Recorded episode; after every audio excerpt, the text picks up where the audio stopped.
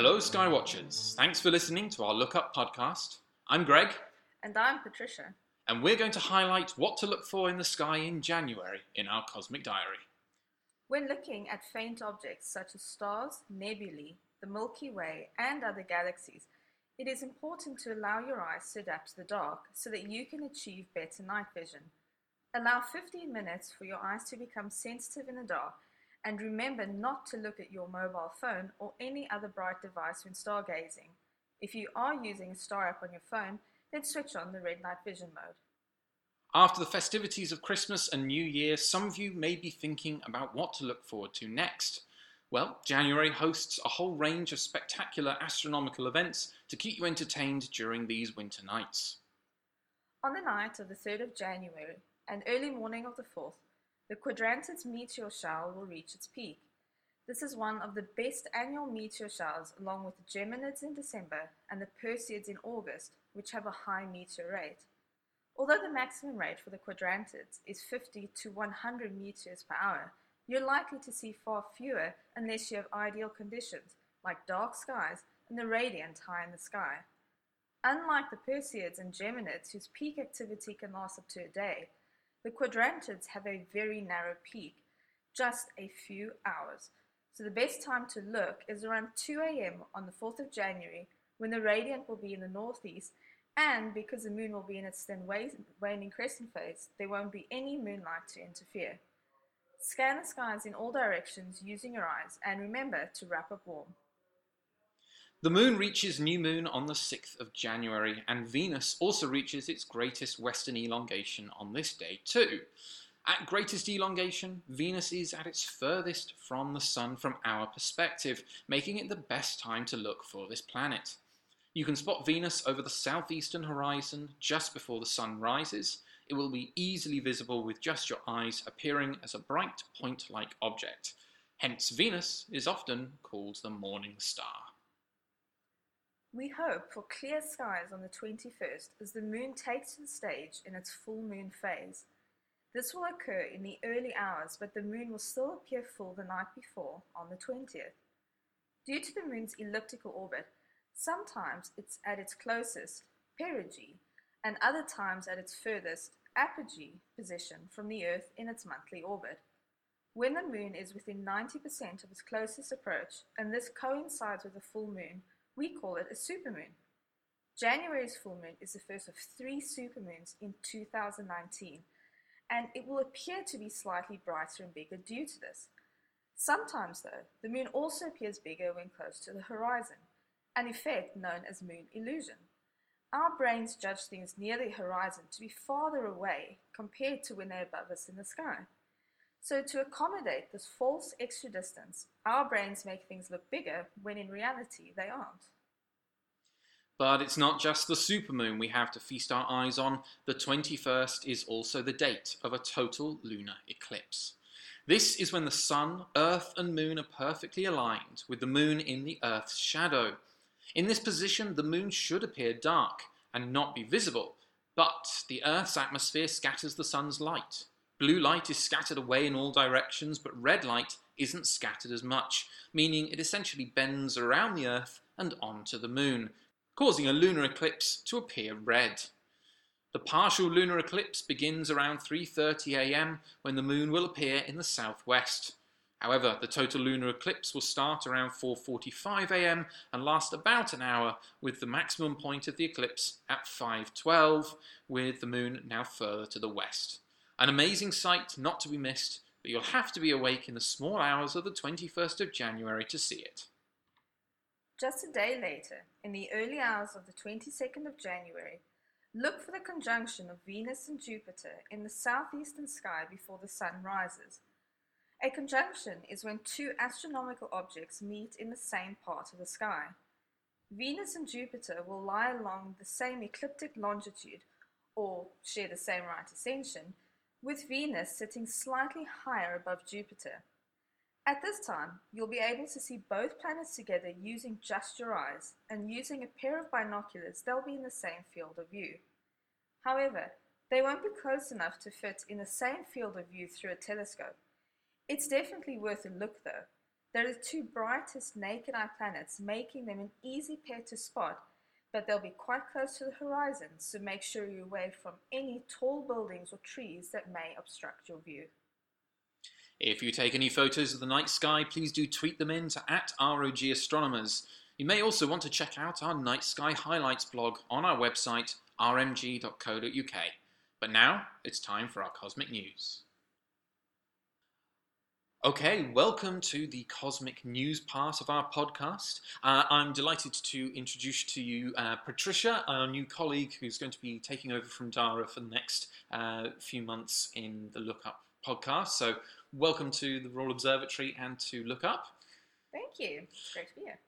And we are now going to be doing the cosmic diary, uh, cosmic news part of our podcast. Uh, every month, uh, Patricia and I will choose a, a, story that's broken within the last month, um, one that we think would be nice for you to hear. We'll tell you a little bit about it, and then you'll have your chance to vote on your favourite uh, news story um, on our Twitter poll. Uh, that's at ROG Astronomers. So, Patricia, your first month, what have you got for us? Well, I decided to keep things close to home in this first podcast that I'm participating in, and I've actually chosen to talk about an event that happened in our solar system's backyard. And that was the historic New Horizons flypast of the distant Kuiper Belt object Ultima Thule, which took place on January 1st. Oh, fantastic. Now, New Horizons zoomed past Ultima Thule at more than 32,000 miles per hour, or for those more familiar with SI units like myself, at 51,000 kilometers per hour. And it came within 2,200 miles, or 3,500 kilometers, of Ultima Thule. So, to put things into perspective, New Horizons flew by Ultima Thule closer than it did to Pluto. Mm. So, that was pretty exciting.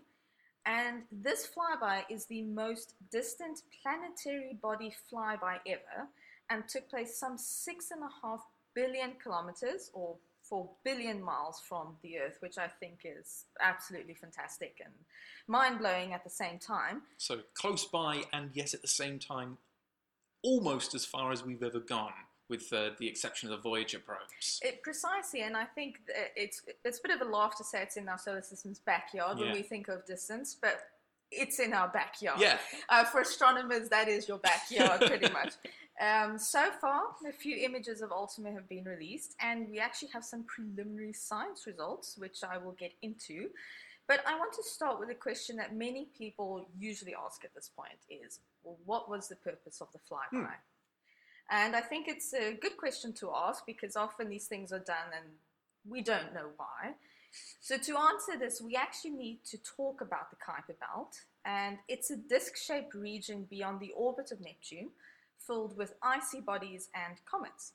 So this region actually contains the leftovers from our solar system's early history, and this frozen realm is filled with unchanged leftovers. So basically, you can think of the Kuiper Belt as the refrigerator, so storing the leftovers from the formation of our solar system. So if we start to study those objects in great detail, we'll actually get a better understanding of what conditions were like when our solar system formed. Ah, brilliant. So it's kind of like, as I said, raiding your deep freeze, and uh, the further back you go, the further back in time, as we all know, when we discovered that piece of turkey from five Christmases ago, oh, yes, yes. In the base of our freezers. So part of the New Horizons mission is to actually explore the Kuiper Belt. So it's part of the New Horizons extended mission. And so basically, after the successful flyby of Pluto, it turned out that New Horizons actually had some fuel left, which is always a good thing. And it meant that they could visit one more object. Hmm. And they sort of hunted in that region in the Kuiper Belt and discovered, using the Hubble Space Telescope, Ultima Thule. And it turns out that it lay within a reasonable reach of New Horizons, and I say reasonable, still one billion miles from uh, yeah. Pluto, but yes. within, for again, for astronomers, within easy reach, um, and that's made it an ideal target. Now, when Ultima Thule was chosen, we didn't know much about it, so more telescopic observations had to be done. And based on what we saw, we knew that it was approximately 30 kilometers or 19 miles in diameter. And if you want a comparison, it's roughly the size of Phobos, the moon of Mars. Moon of Mars, yes. Yeah? Um, and we also noted that it was irregularly shaped. Now, from stellar occultations, which is a method used where you study a star and when that light is blocked by an intervening body.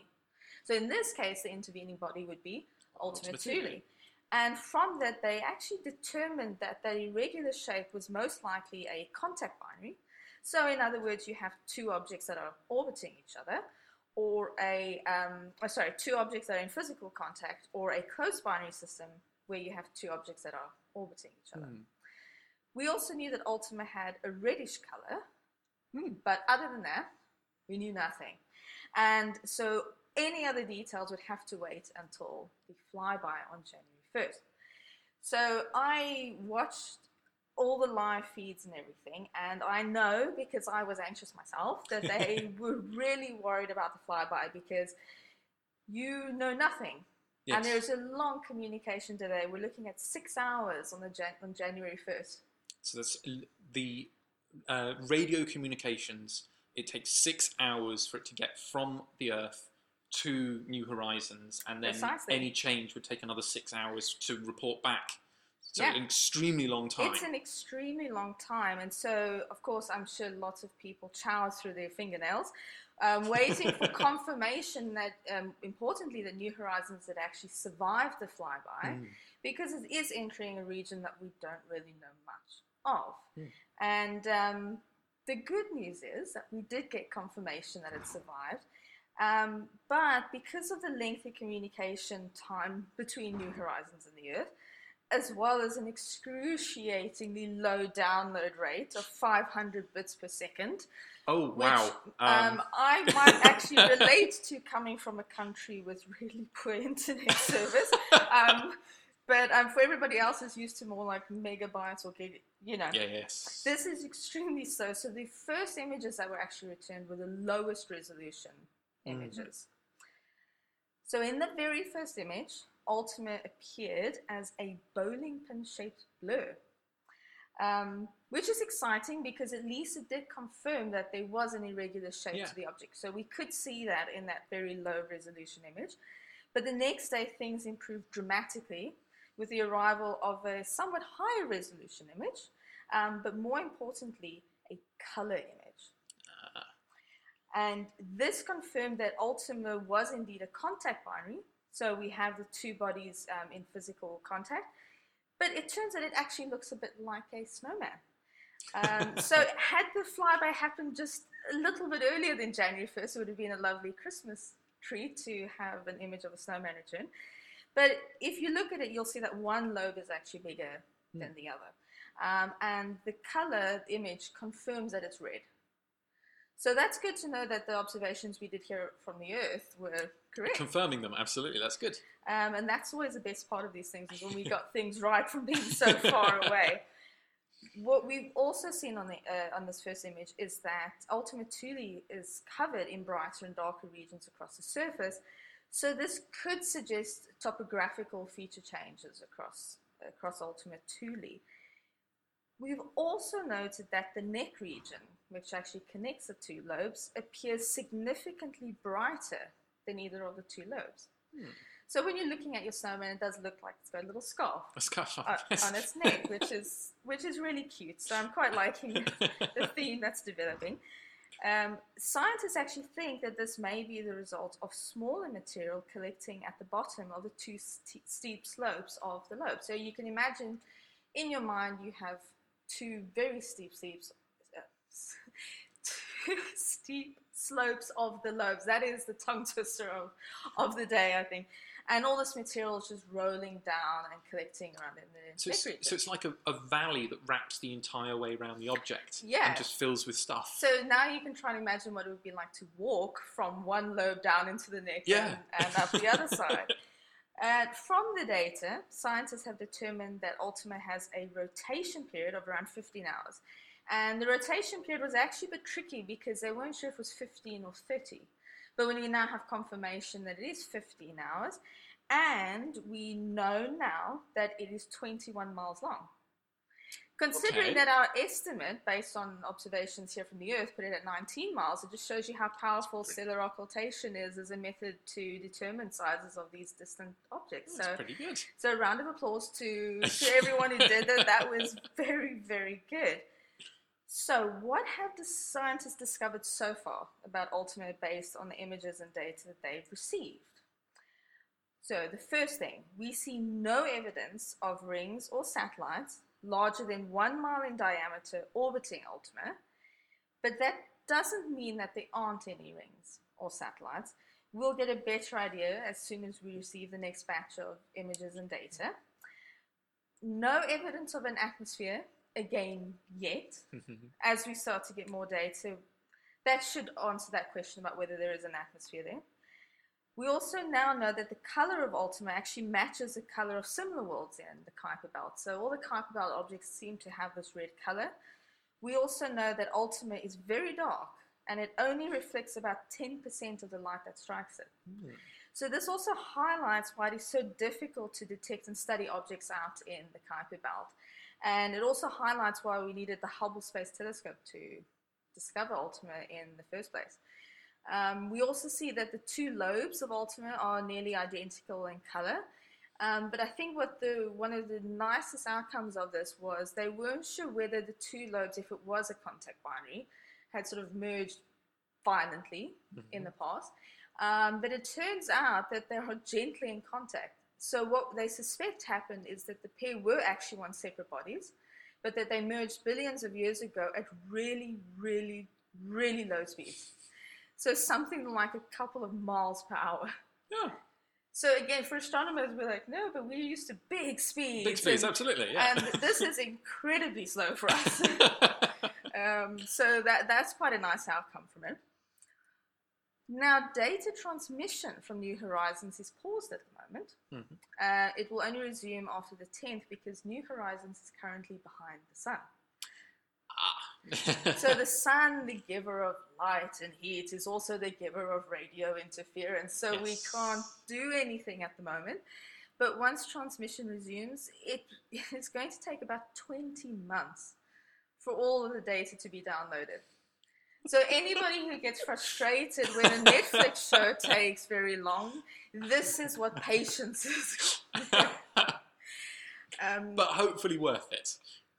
Well, you see, this is where I don't want to say or become Ah. a harbinger of doom because part of the thing is that uh, New Horizons is moving through pra- space very quickly. Mm.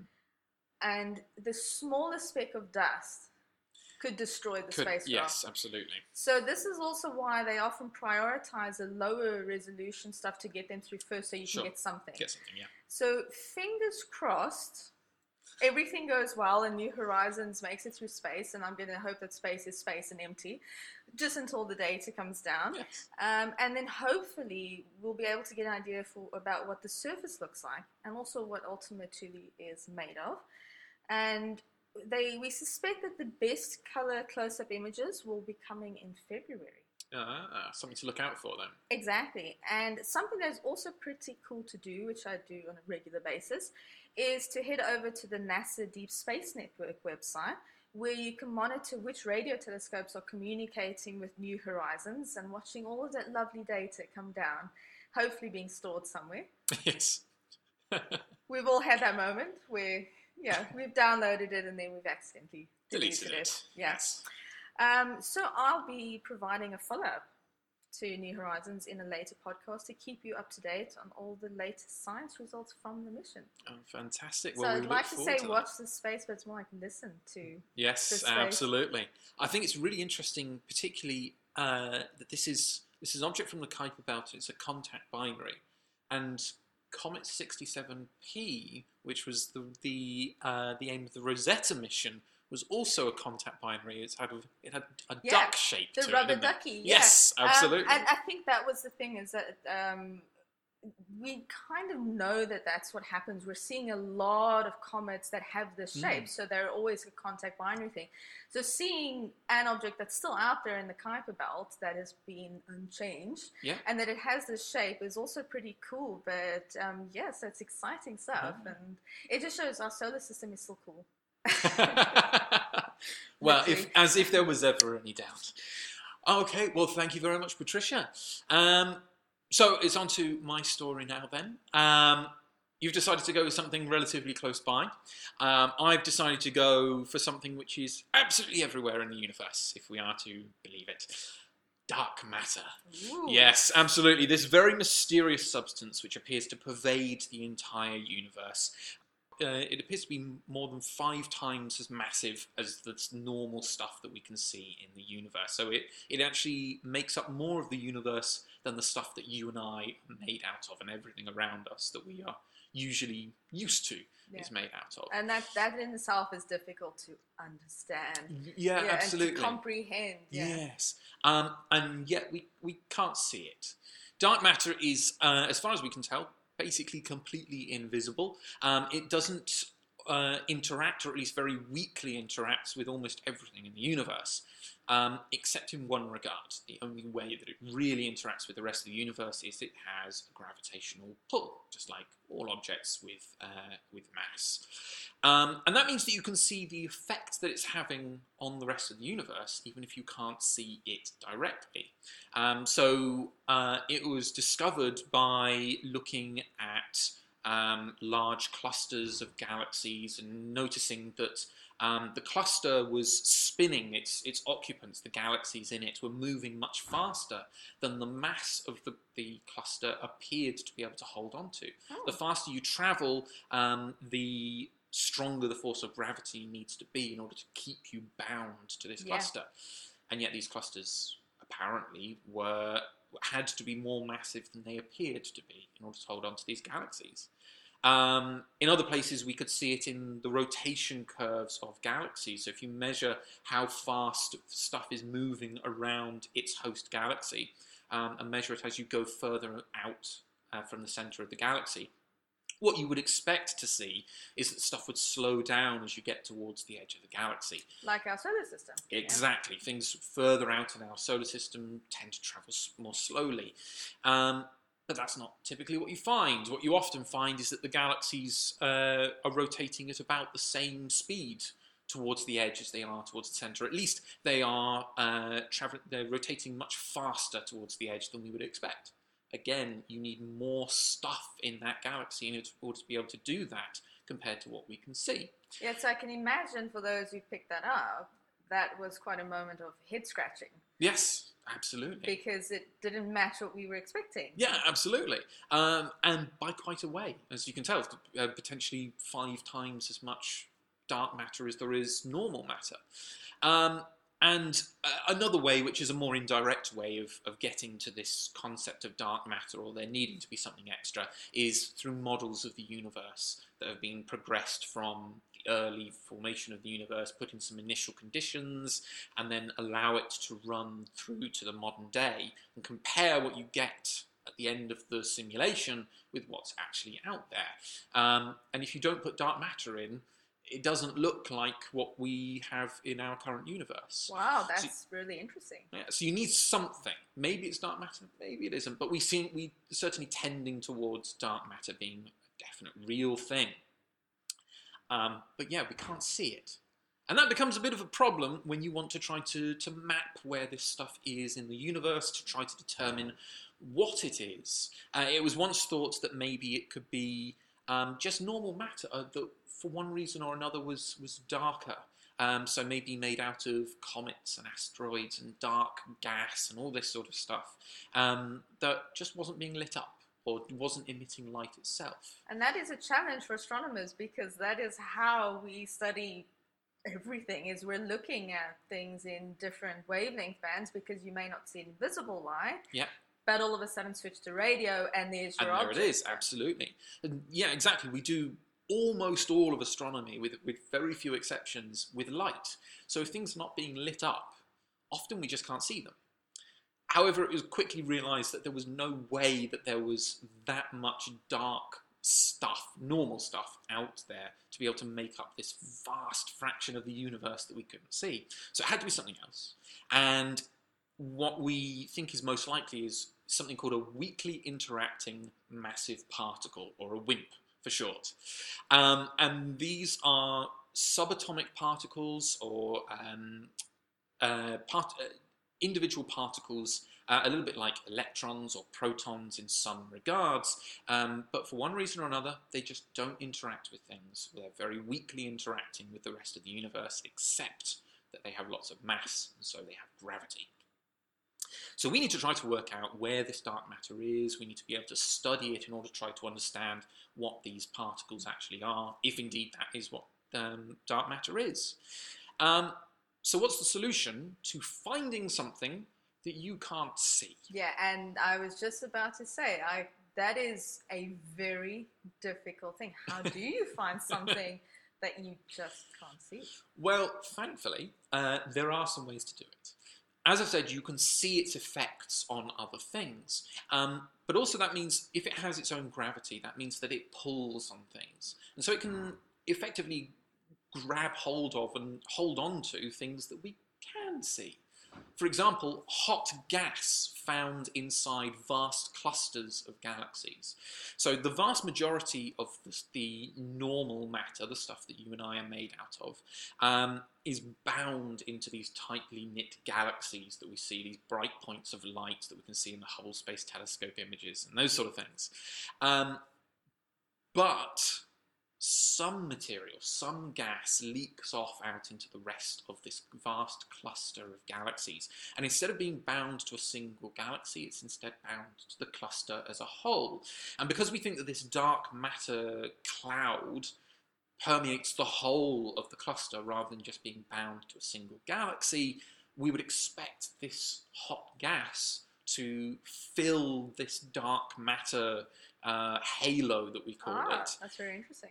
And hot gas you can't often see with optical light, visible light, the type of light that we can see with our eyes.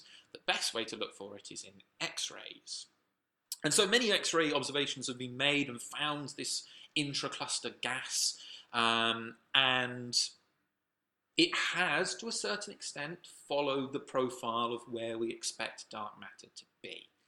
But there are issues with using X-rays. Uh, for one thing, it can only really be done from in space. There are only a handful of telescopes capable of doing what we need to to see this intracluster gas, things like XMM Newton or Chandra, um, which are space-based X-ray missions. The other big problem with uh, X-rays is that it is tough to see small details. Um, X-rays have this tendency, w- the way that we measure them has this tendency to be somewhat spread out. So it's like everything is being blurred, like your um, your lens is dirty basically, and you, everything's Ah, blurred out a bit, and you can't see detail quite so easily. What we would love is to be able to do it with something where we can get nice pinpoint images, like the Hubble Space Telescope, which works in visible light, optical light. So how do we do that? Well, one suggestion uh, made by uh, the authors of this paper, Montes and I'm going to pronounce this completely wrong, Tru- Trujillo, Tru- Trujillo, something along those lines.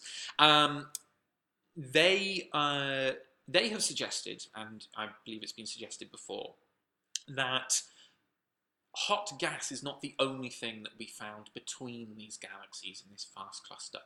Uh, when galaxies interact, they sometimes pull stars off of one another, so strip entire streams of stars. And these stars are no longer bound to any one galaxy. They're instead left to sort of float freely around this cluster. So while the vast majority of stars will be found in the, in the galaxies themselves, a handful, and hopefully enough, will be found just randomly floating around the rest of the cluster. And as long as there are enough of them, they are spread out enough, so they've had enough time to spread through this dark matter halo, and they are bright enough, frankly, to be able to see them, very, very sensitive detectors like the Hubble Space Telescope, like the James Webb Space Telescope, which is on its way, um, would be able to see this intracluster light. So the, the star's light between these galaxies, but still filling this dark matter halo.